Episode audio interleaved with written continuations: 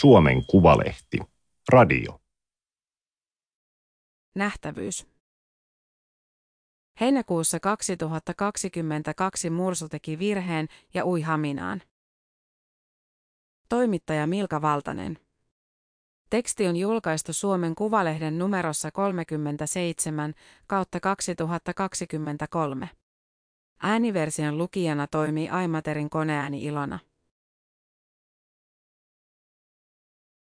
Oli torstai heinäkuun lopussa 2022, kun Murso nyljettiin.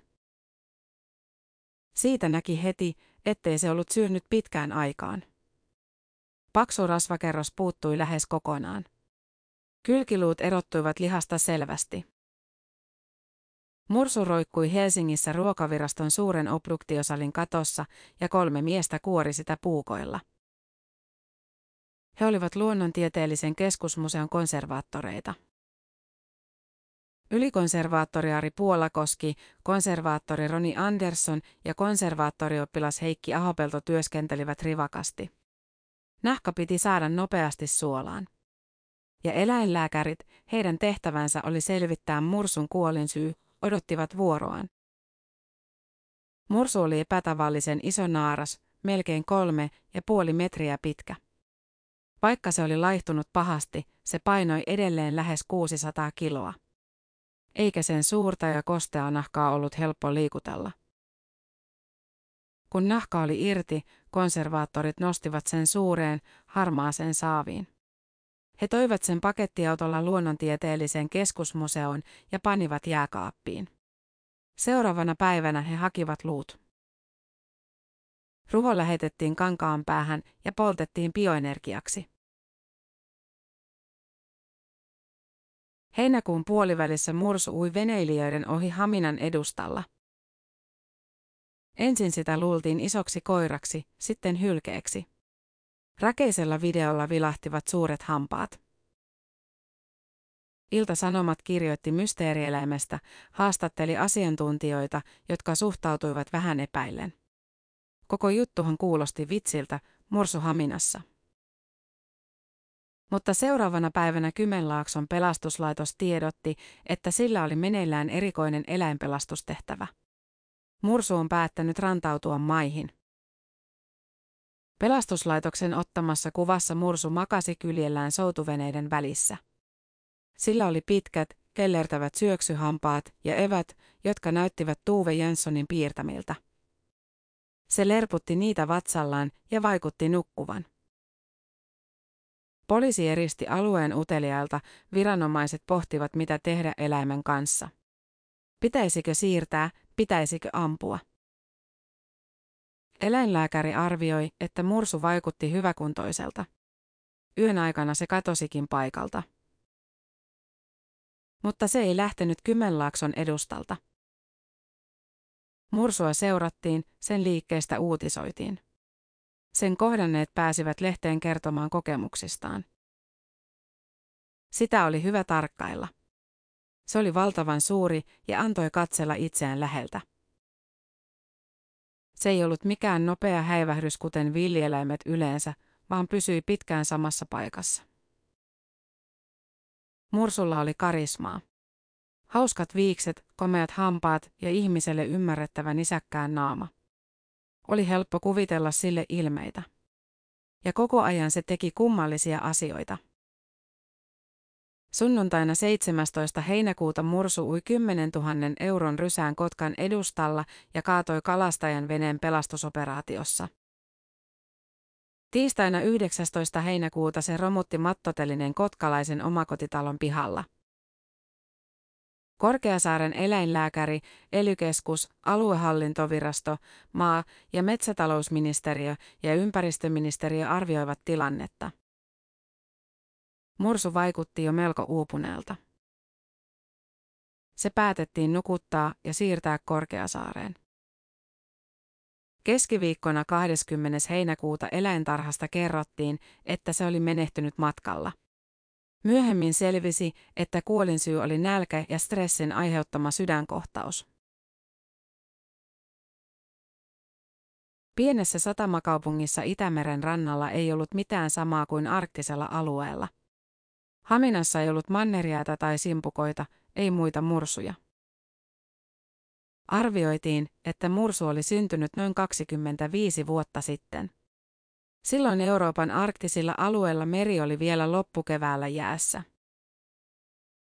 Mursut liikkuivat jään mukana, talvella etelään, kesällä kohti pohjoista. Ne lepäsivät merijäällä vierekkäin suurina ja painavina kuin henkilöautot, synnyttivät sen päällä ja sukelsivat sen reunalta merenpohjaan etsimään simpukoita. Lumi piti arktista kylmänä. Se heijasti auringonsäteet takaisin taivaalle, kun paljas ja tumma maa olisi imaissut ne. Lumi auttoi jäätä pysymään paikallaan ja jää esti kosteutta haihtumasta merestä ilmakehään. Siksi pohjoisnapa pysyi kuivana. Jään ansiosta mursuilla oli paljon tilaa. Ne saivat siitä suojaa. Mursun tunneelämää tunnetaan melko vähän, mutta tutkijat uskovat, että se saattaa olla kognitiivisesti ja sosiaalisesti kehittynein hyliä. Mursujen väliset suhteet ovat erittäin tiiviitä. Ne jakavat ruoan, auttavat toisiaan ja imettävät toistensa poikasia. Ne uivat vieretysten, lepäävät vierekkäin, joskus kymmenien tuhansien yksilöiden laumoissa. Ne kiipeilevät toistensa yli ja painautuvat vastakkain silloinkin, kun tilaa on paljon. Mursut nauttivat seurasta niin kovasti, että jos muita mursuja ei ole lähistöllä, ne hakeutuvat lähimmän suuren objektin viereen. Haminan mursu hakeutui veneen kylkeen. Oliko se yksinäinen? Voiko mursusta sanoa niin? On ajateltu, että eläimillä ei ole tunteita, vaan vietit, joita ne toteuttavat. Suuret filosofit ovat puhuneet automaateista, joilla ei ole mieltä. Olennoista, joita kohtaan ihmisellä ei ole velvollisuuksia. Eläin on tarpeidensa orja, joka elää ilman tarkoitusta ja kuolee ilman merkitystä. Mursu ei voinut olla yksinäinen. Sellaiset tunteet ovat ihmisen ainutlaatuista omaisuutta ja ihminen on ainutlaatuinen kaiken muun yläpuolella. Juuri tämä on länsimaisen filosofian kenties pitkäaikaisin ja pysyvin kysymys, mitä eroa on ihmisellä ja eläimellä. Tietenkin ihminen tietää olevansa eläin, sanoo Salla Tuomivaara. Hän on sosiologi ja ihmistieteellinen eläintutkija Turun yliopistossa. Hän tutkii ihmisten ja muiden eläinten välisiä suhteita. Sitä, miten ihminen näkee muut eläimet, miten näkee itsensä suhteessa niihin. Tiedämme olevamme nisäkkäitä, jotka syövät, nukkuvat, lisääntyvät ja ulostavat niin kuin muutkin. Saamme laumasta turvaa ja kuin mursut nautimme toistemme seurasta. Ja mitä enemmän muiden eläinten kognitiivisia kykyjä tutkitaan, sitä enemmän löydetään ominaisuuksia, joiden luultiin kuuluvan vain ihmisille, Tuomivaara sanoo. Muutkin eläimet oppivat, tuntevat kipua ja tunteita. Joillakin on jopa kielen kaltaisia järjestelmiä, kulttuureja ja jonkinlainen tietoisuus itsestään. On eläimiä, jotka vitsailevat, ja eläimiä, jotka huijaavat. Löydämme koko ajan tutkimustuloksia, jotka osoittavat, että emme me olekaan niin ainutlaatuisia. Mutta kulttuurisesti asia on hankala. Usko ihmisestä evoluution korkeimpana tuotoksena elää. Edelleen on ihmisiä, jotka kiistävät olevansa eläimiä. Niin paljon työtä on tehty sen todistamiseksi, ihminen on jotain aivan toista kuin kaikki muut. Eikä siitä lopulta ole ollut mitään hyötyä, Tuomivaara sanoo. Meidän ongelmamme tuntuvat liittyvän ennen kaikkea siihen, että emme ole ymmärtäneet, kuinka samanlaisia olemme kuin muut, kuinka kytköksissä ja kuinka riippuvaisia olemme muista. Ihminen tuntee kiintymystä ja empatiaa muita eläimiä kohtaan. Mutta samalla lajimme koko nykyinen elämäntapa olisi mahdoton ilman eläinten teollista hyväksikäyttöä ja alistamista. Ihminen harjoittaa tehotuotantoa, tekee eläinkokeita, lämmittää ilmastoa. Vie muilta lajeilta elintilan. Myös merestä on tullut eläimille vaikeampi paikka. ehkä mursu oli jo huonossa kunnossa. Etsi ehkä paikkaa, jossa kuolla rauhassa. Tai ehkä jokin oli muuttunut sen kotiseudulla. Kesällä 2022 selvisi, että arktinen alue ei lämpenekään kaksi kertaa nopeammin kuin maapallo keskimäärin. Se lämpenee neljä kertaa nopeammin. Vuosi vuodelta meri sulaa aiemmin ja jäätyy myöhemmin. Mursun tila käy yhä ahtaammaksi. Arktisen alueen tilaa käsittelevät raportit kertovat vuodesta toiseen, että pohjoisnapa kutistuu, tummuu ja saastuu.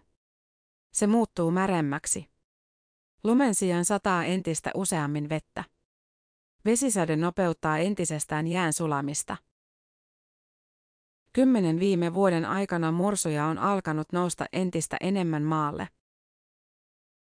Niitä on kokoontunut suuriksi laumoiksi rantakallioille, paljon suuremmiksi kuin jäälle. Tuhansien sijaan mursuja voi maata vieretysten kymmeniä tuhansia, jopa sata tuhatta. Syntyy ruuhkia, joissa pienimmät ruhjoutuvat herkästi suurempien alle. Pelätään, että merten happamoituminen vähentää simpukoiden määrää. Pohjoiset alkuperäiskansat ovat jo havainneet muutoksen mursujen vatsalaukuista. Niiden sisältä löytyy yhä useammin kalaa, vaikka periaatteessa mursun pitäisi syödä vain nilviäisiä ja simpukkaa. Voi olla, että ilmastonmuutos liittyi siihen, miksi mursu joutui haminaan. Suoraan sitä ei voi sanoa. Syystä tai toisesta mursu kuitenkin lähti keväällä kohti etelää.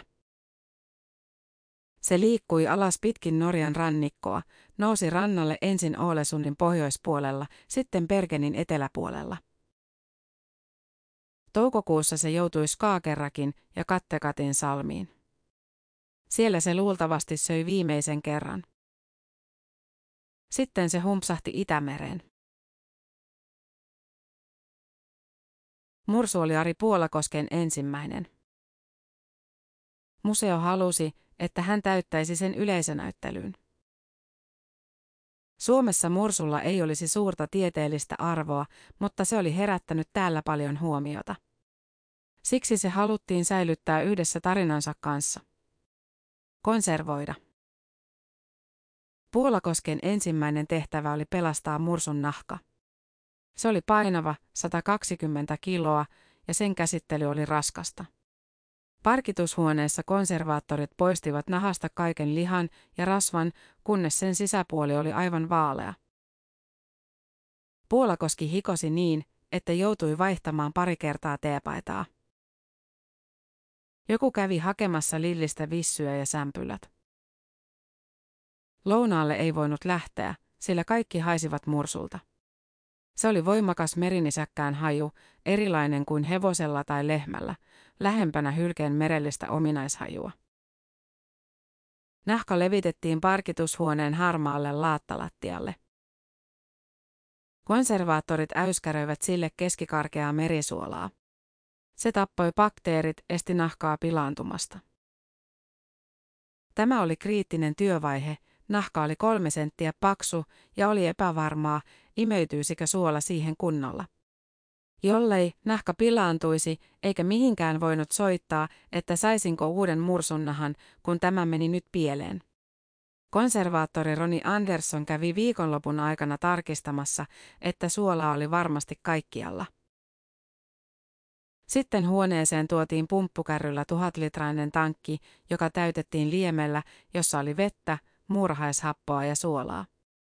Siellä nahka likosi, ja parin viikon ajan konservaattorit ohensivat sitä. Nostivat vinssillä pöydälle ja veistivät isoilla puukoilla ja pitkällä kuorimaraudalla, kunnes tali oli vain muutaman millin paksuinen. Se laitettiin turvaan pakastimeen. Puolakoski oli täyttänyt eläimiä yli 30 vuotta, mutta ei ainuttakaan sellaista, josta olisi mursun kohdalla ollut apua. Hän opiskeli eläintä verkossa, katsoi siitä videoita YouTubesta. Miten se etsi ruokaa, liikkui merenpohjassa kuin torpedo, seisoi päällään mudassa ja tunnusteli simpukoita. Kun he olivat nyppineet mursun kuonosta viiksikarvoja, osa oli lähtenyt vain pihtien kanssa. Ne olivat syvällä nahan sisällä, kiinni lihaksissa, jossa kulki valtava määrä hermoja. Ei tällaista aiemmin ollut miettinyt, mutta kävihän se järkeen, mursun viikset ovat kuin tutka. Niillä se tietää heti, missä on simpukka. Se puhaltaa suustaan vesisuihkun mutaan, kauhoa vettä evällään, yleensä oikealla, ja paljastaa saaliin. Mursun suu on ruuvipenkki, jolla se imaisee simpukasta pelkän pehmeän sisuksen. Sanotaan, että mursu syö kerralla 50 kiloa simpukkaa. Puolakoski katsoi videolta, miten mursu liikkuu maalla. Yhdessä pätkässä valtavan suuri urosmursu keksi pyöriä veteen pituusakselinsa ympäri. Siinä se velloi ja löllyi mennessään. Tuollainenko sitten pitäisi täyttää? Note Sans. Miten luonnontieteellisen museon ensimmäiset konservaattorit Magnus von Wright ja Jussi Mäntynen olivat työskennelleet? He olivat alansa huippuja, eikä heillä ollut Googlea tai digikameroita. Oli vain skissipaperia ja hillitön kuvamuisti. Museon vanhimmat näytteet ovat heidän ajaltaan 1800-luvulta. On oikeastaan ihmeellistä, että ne ovat edelleen olemassa, sillä sen aikaiset menetelmät olivat paljon nykyistä alkeellisemmat. Eläimet täytettiin olilla ja matonkuteilla ja luut jätettiin sisään. Puhuttiin toppaamisesta, täytettiin niin paljon kuin nahka antoi periksi. Tällä menetelmällä on tehty myös Horniman museon vanha mursu Lontoossa. Viktoriaaniset täyttäjät eivät olleet nähneet elävää mursua, he eivät tulleet ottaneeksi huomioon sen ryppyistä ihoa. Mursusta tuli aivan liian lihava. Nykyään eläin täytetään tarkasti, mittojen mukaan. Kuin vaatturi tekisi mittatilauspukua. Mitataan, sovitetaan nahkaan. Siinä suhteessa on samantekevää, onko työn alla hiiri vai mursu. Konservaattori jäljittelee luontoa, tekee eläimestä mahdollisimman aidon ja elävän näköisen. Jokainen työ on ainutlaatuinen taidonnäyte, johon vaaditaan luonnontieteen tuntemista, taiteellista lahjakkuutta, värisilmää ja käsityötaitoa. Eläinten täyttämisen taitoa ei voi opiskella koulussa. Luonnontieteellisen museon konservaattorit oppivat työhön museossa. Nykyään museon konservointipaja järjestää kahdesta kolmeen vuotta kestävää oppisopimuskoulutusta, josta valmistuu taideteolliseen ammattitutkintoon.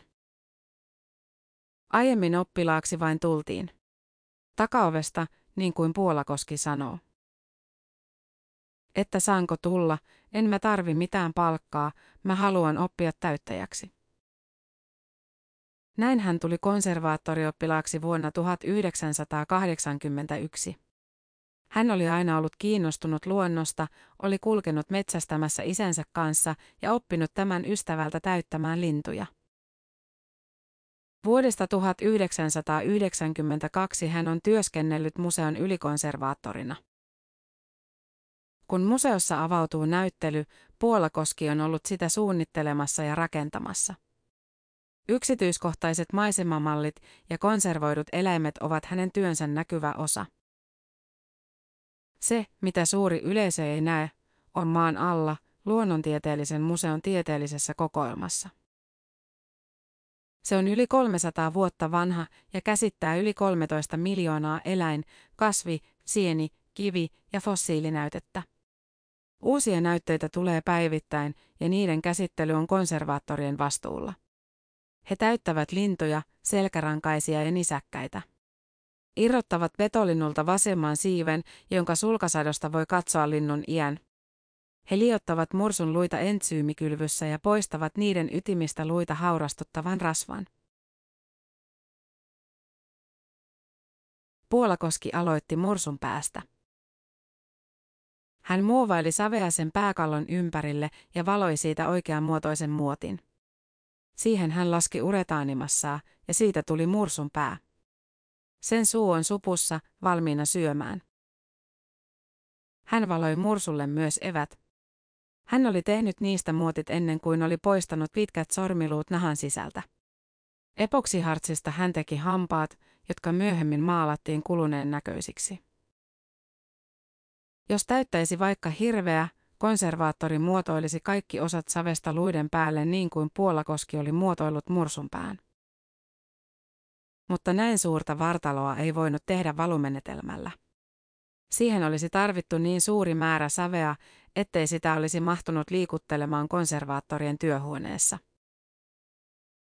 Siksi Puolakoski liimasi uretaanilevyjä päällekkäin yli kolme metriä pitkäksi ja metrin korkuiseksi paaliksi.